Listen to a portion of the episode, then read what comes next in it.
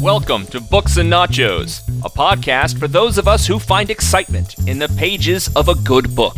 From fiction to nonfiction, graphic novels, and more, we're here to help you find something great to read.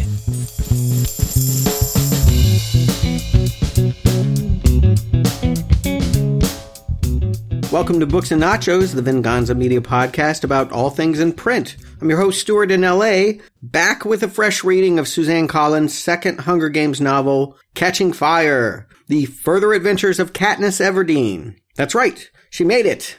That 16 year old huntress managed to outlast all the tributes from the other 11 districts and emerged the arena victor. Maybe that's not a big surprise. I mean, it was told in first person. it would have been hard to continue the story with her dead.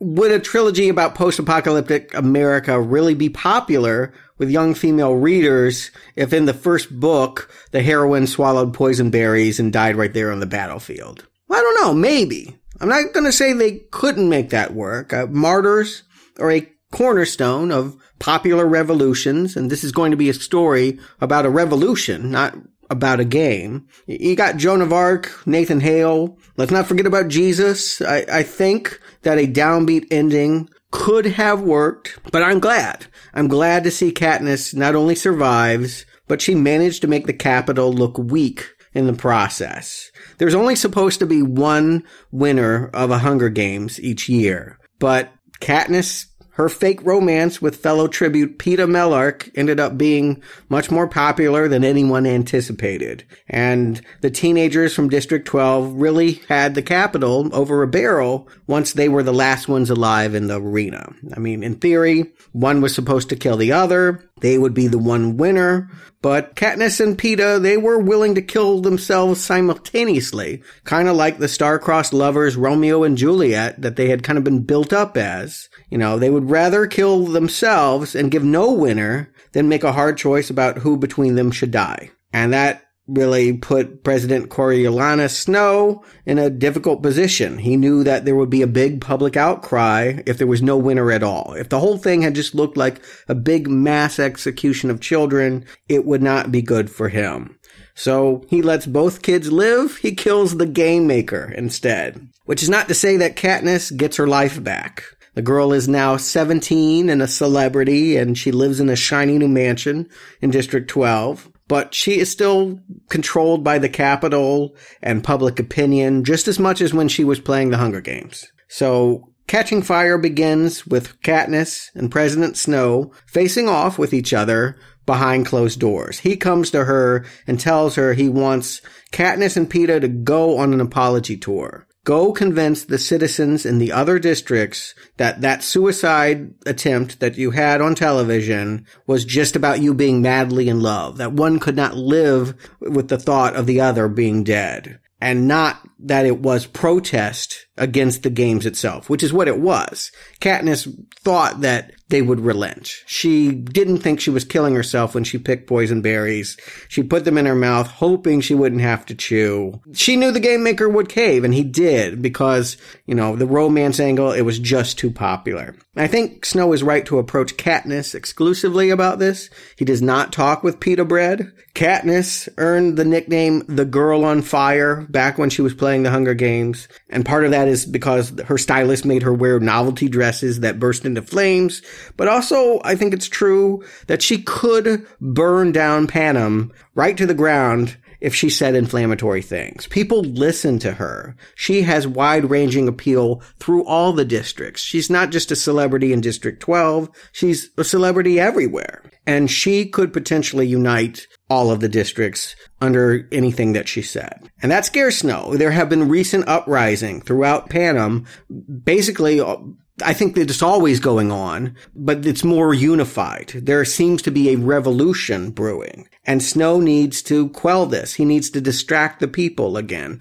lull them into submission, and there isn't another Hunger Games for several months. That's usually how they get, keep people distracted, throw up the Hunger Games every year and, and nobody pays attention to the real problems. So he's got to come up with something in the meantime. His solution is kind of like a tabloid event, you know, a royal wedding, a fairy tale romance. He wants Katniss and fellow victor Peeta to go around and, and wave and smile at people like they're on a parade float. He wants them to get married, he have children, live like Kardashians with their fake lives on 24 hour display. Anything to keep people from looking at the real problems and seeing Katniss as a spokeswoman for those problems. And if Katniss is not going to agree to this plan, Snow is going to kill people she really does love. She may not love Peeta, but she does love her sister Primrose, her mother, and her fellow hunting pal Gale Hawthorne, who is looking more and more like a genuine boyfriend to Katniss these days, although I still don't think that this girl has a mindset to think about boys and romance. She just, again, she's getting used to not having to go out and hunt for her next meal. She, the celebrity thing is weird to her, but she's still of the mindset that she can't think about life beyond survival. So under duress, Katniss hops on a train with Peeta and they do their best to live up to Snow's expectations as a happy, blissful couple. But this so-called victory tour through Panem really only continues the civil unrest. It continues to flare up and what used to be very submissive, isolated districts look very angry and, and riled to action. And that's something that wasn't so clear to me in that first Hunger Games book. Because we never went anywhere else other than District 12 and to the Capitol and to the arena, we, we didn't have a chance to see all of Panem. But now that we're getting this train tour, we make long stops at District 11, District 8. Catching Fire makes it obvious that Panem's people are really segregated. And I don't mean that necessarily racially, although that's true as well. District 12 is considered Appalachian country, all white populace. District 11 is almost exclusively dark skinned people. But I don't just mean that they're racially segregated. I mean, they literally don't know each other. And I think that the Capitol encourages that. They, they encourage the districts to actively dislike one another. They're not allowed to travel and visit each other. There's no moving somewhere else. If you decide you want to be a fisherman and, instead of a logger, that's not an option for you. There are electric fences around every district. There's no mingling. And I think the games really promote the idea that you root for your people, your culture, your district. Everyone else is an enemy. And Katniss has changed that dynamic. She really stirred the pot because when she played the Hunger Games, she made friends with a girl from a different district. She made friends with Rue, the tribute girl from District 11. And that was the one that she saw a lot of her sister in, Primrose and Rue. You know, they're both adorable, defenseless little children. And I think everyone watching the games throughout Panem, all the districts, they could tell that this wasn't an act that that girl from District 12 really did like that girl from District 11. And their alliance wasn't calculation. It wasn't about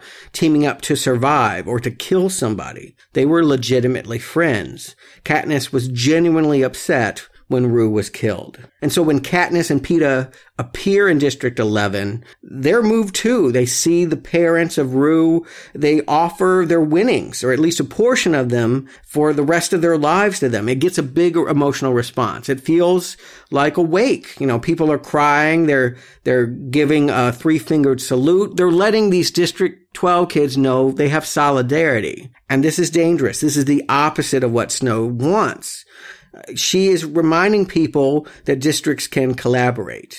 And so he sends in peacekeepers and this whole scene turns bloody. They break out guns. People are executed. It goes bad. It, it continues to foster a revolution. Katniss is not calming people. She is not making them pay attention to her outfits and her romance and all of that. She's making them question their values. And again, the danger is if Katniss brings the districts together, then they could potentially overthrow the Capitol. As long as there are 12 distinct places that don't like each other, then Snow can continue to you know, snow everybody. I think that's what his name means. He, you know, he's, he's gotten by by fooling people and, and letting them believe these lies about themselves. But Katniss could be the unifier. And these uprisings, they're not just limited to Rue's district. There's a bigger one even in District 8. Everywhere Katniss goes, basically, she sees evidence of a Mockingjay rebellion underway. Now, I haven't discussed the Mockingjay yet, but it is a very important symbol that runs throughout the entire trilogy.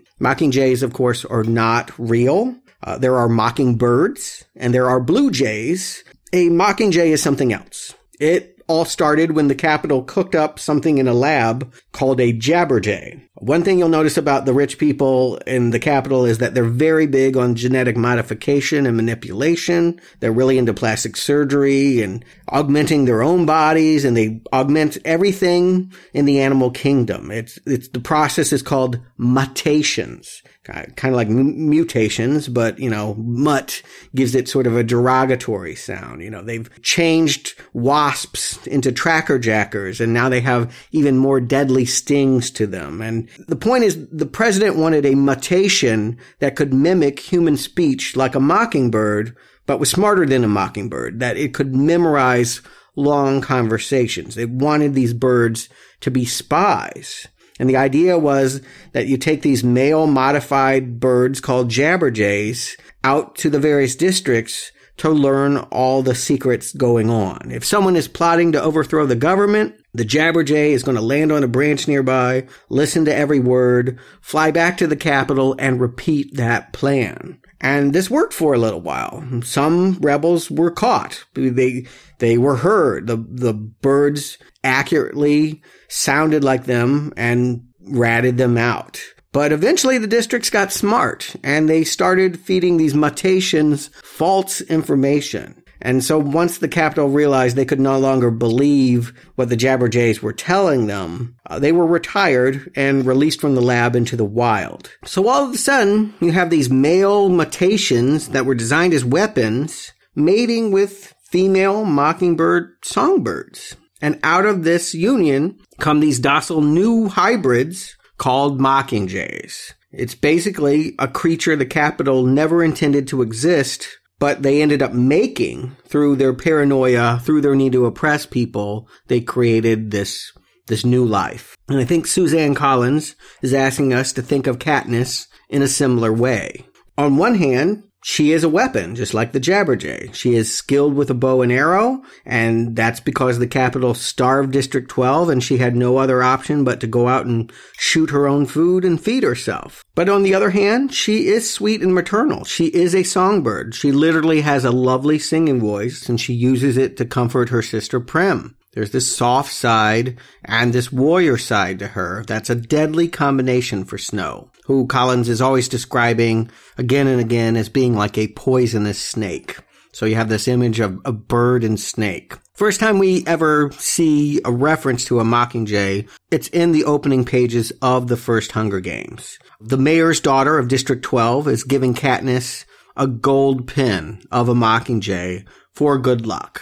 And Katniss gives it to her sister Primrose to comfort her. She's scared to go to the reaping. And then after she's picked and Katniss has to volunteer, Prim gives it back to her. She wears it in the games as a reminder of her sister back home, the person she's got to stay alive for to go back and save. And, and her stylist, Katniss was assigned fashion people while she was in training. They took that idea and ran with it. They made dresses that gave Katniss the appearance of a flaming mockingjay for the TV cameras. And so, you know, once she was in the arena, she continued to use the Mockingjay that, that Katniss and Rue actually communicated over long distances by saying things to Mockingjays, singing to them, and, and the, those songs would carry through. The birds would pass it along through the trees. People everywhere know that the Mockingjay is synonymous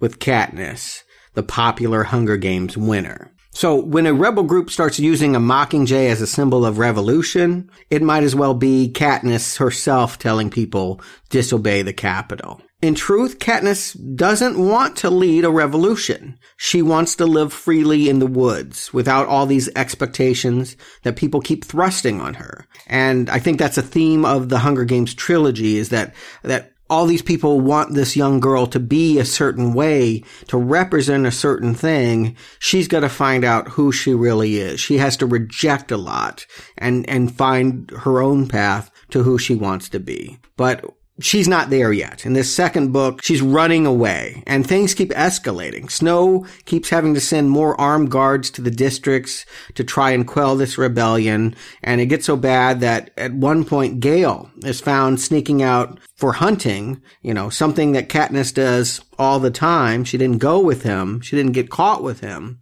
but he is drawn to the town square and, and whipped within an inch of his life. And that's when Katniss, I think, finally decides, okay, I, I can't just keep thinking of the forest as my escape. She says, quote, life in District 12 isn't really so different from life in the arena. At some point, you have to stop running and turn around and face whatever wants you dead. A good lesson, a valuable thing. My problem with catching fire is that it takes Katniss too long to do this. Uh, this is a story about her shirking responsibility. And so, you know, Snow eventually is basically going to demand that Katniss go back into a Hunger Games. He contrives new rules for the next games that make it like an all-star show. All the tributes are going to be prior winners. And while that feels a little contrived, I'm, I'm happy they're doing the Hunger Games again. I think that that was a really exciting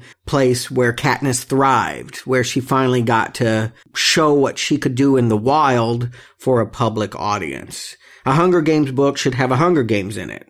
But by page 145 in that first book, we were there. Kids were rushing towards a stockpile of weapons and slaughtering each other. We, it didn't waste time. We don't even know that Katniss is going to play a Hunger Games until page 200 of Catching Fire. And after that, it takes about 60 more pages for the game to begin, which leaves only 100 pages to the game. It's less than half of what the first book devoted to Hunger Games. And that's disappointing. It just is. And I also think it's disappointing that we have the same pairing as before, Katniss and Peeta. It didn't have to be that way. One of the more entertaining supporting characters in this saga is Haymitch Abernathy. He is the only other living winner from District 12. And so when Snow announces that old tributes are going to be the ones picked from jars, we know Katniss is going. I mean, her name is the only one in the bowl for girl winners in District 12. But it's a coin toss between Peeta Bread and Haymitch. And I think changing it up might have made the games more exciting this time. I mean, in Catching Fire, we learn a lot more about Haymitch. Katniss is going to watch the old tapes to see how he won when he was a kid and played. You know, right now, current day, he's a drunk old man and he oftentimes seems like a doddering fool. But back then, he was a crafty 14 year old boy and he actually defeated his enemies by turning the force field that surrounds the arena into a weapon. He himself wasn't particularly skilled with weapons, but he was cunning. And he figured out you could boomerang things off the force field like an axe and that actually got him out of a really dangerous predicament. So imagine that we got this smart guy, this mentor, the guy that told Katniss how to win and coached her to victory last time, and now they got to go in the arena together and eventually fight one another. I mean, all you can do is imagine what that would be like because that's not what happens here. Haymitch's name is picked and then Peeta automatically volunteers to take his place and that option, as tantalizing as it is for me, does not play out. And since we're talking about mistakes, I think Collins makes another one by having Katniss resign to die. You know, she was so determined to win for her sister last time, and now she's determined to make Peeta the winner this time. She has had a change of heart. She believes that Peeta is a better person than herself. And, you know, I also think she doesn't want to live. When she realized that winning the games doesn't get her life back and her privacy back, that she's got to spend the rest of her life under the thumb of the Capitol, I think that, yeah, she gets a little suicidal. It's, oh, I don't want to live. Let's, let's make Peeta live. He, he can go. And he, and she doesn't have to think so much about her sister. I mean, she did win riches. They do now live in a mansion. Food will be provided for her. Uh, you know, she still may be picked in a future Hunger Games, but that's nothing that Katniss can do about that. She wouldn't be able to volunteer. This would be the last Hunger Games she could ever win. But, you know, it's no fun reading a whole book where your heroine is so defeated. You know, I, I don't mind a heroine who doubts herself a bit, who runs from her destiny, but Katniss just isn't as thrilling this time as a main character because she is so resigned to take Peeta who cares about me? And, you know, I don't care about Peeta. I've, I've never cared that much about Peeta. I don't think he can lead the revolution of Panem. So I think that this is all false modesty. Katniss is got to be the one to win because Katniss is going to be the one to change this whole bloody system. And so, you know, if she got to shoot an arrow through Peeta to do that, so be it. I, I won't judge her too harshly. Collins also makes a clumsy reveal far too early in Catching Fire that the new game maker is part of the Mockingjay re- rebellion. I feel like I can spoil that surprise and the ending here because the author does it herself on page 82 of a 390 page book. I mean, she really lets the cat out of the bag when Katniss is dancing with this game maker, Plutarch, at some Capitol function and he flashes her his watch and the face of that watch has this secret Mockingjay symbol that briefly appears. She, only she can see it. And he sneaks away and almost, you know, does everything but wink and, you know, nudge, nudge. To me, it was obvious. She wasn't entirely sure what that means. But then later she's going to go in this arena and finds it works like a clock. That like, like the face of the clock that she saw, danger only appears in hourly increments in, you know, one area of this circular clock face arena. So he really told her a lot by flashing that watch and it shouldn't have been in there. It, it told too much. It's, it's a greater surprise to know that there are rebels in the arena with Katniss working to stop the game. That that's going to happen. The Mockingjays are going to break in and stop the games before the tributes have finished killing each other off. Now, despite all of these complaints I brought to the fore about basically, I think I'm saying this isn't as good as it was last time. It's a lesser experience. I still want to stress this is an entertaining story. And while the first one worked nearly perfectly as a page turner, this one is more fitful. It is still filled with smart observational detail. It's got funny social satire that really I connect with. I may not like Katniss as much this time, but I did find many of the supporting characters to be impressive. I mentioned Haymitch. Uh, there are also these other celebrity tributes.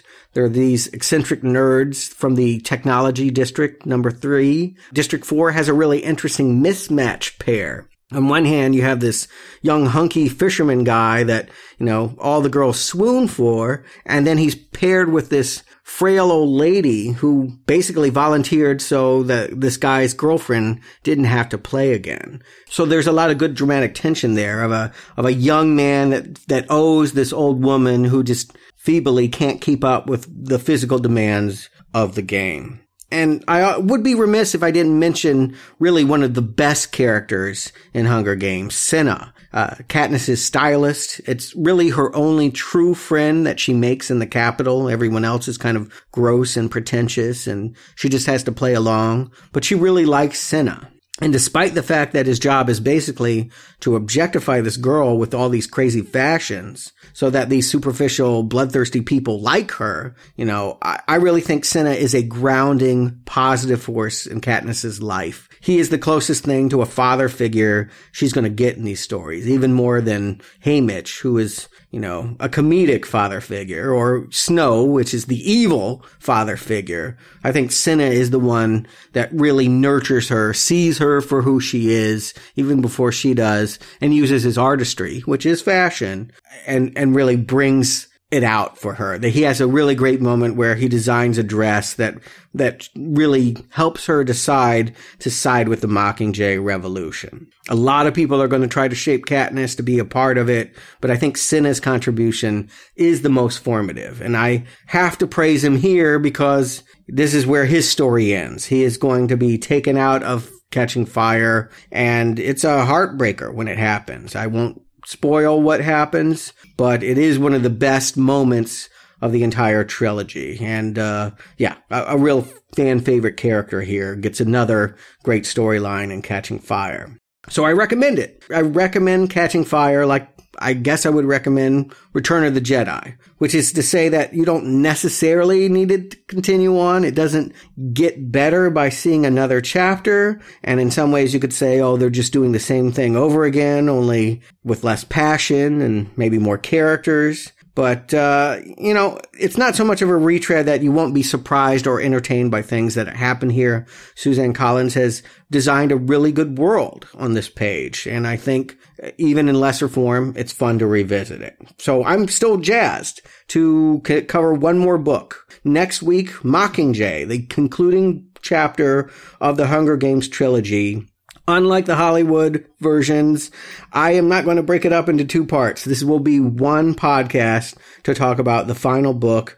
I hope you've been enjoying this series. I hope you've been reading along with me and not just watching the movies and, and letting that fill in. Uh, again, I want to stress the movies are not the same experience as the book. And uh, if you want to know my thoughts on the movies, uh, you can hear them you just need to go to our sister show, now playing podcast.com and be a donor at the silver level. Click the banner at the top of the page. It's a $10 donation. You will get to hear Arnie, Jacob, and I discuss four Hunger Game films, plus the two Battle Royale films in great detail with a great passion. I have positive things and negative things to say about the movies, and I hope you can hear those as well. Thank you if you are able to support Venganza Media with a donation, but thank you for listening. It's always fun to do these shows. Keep reading.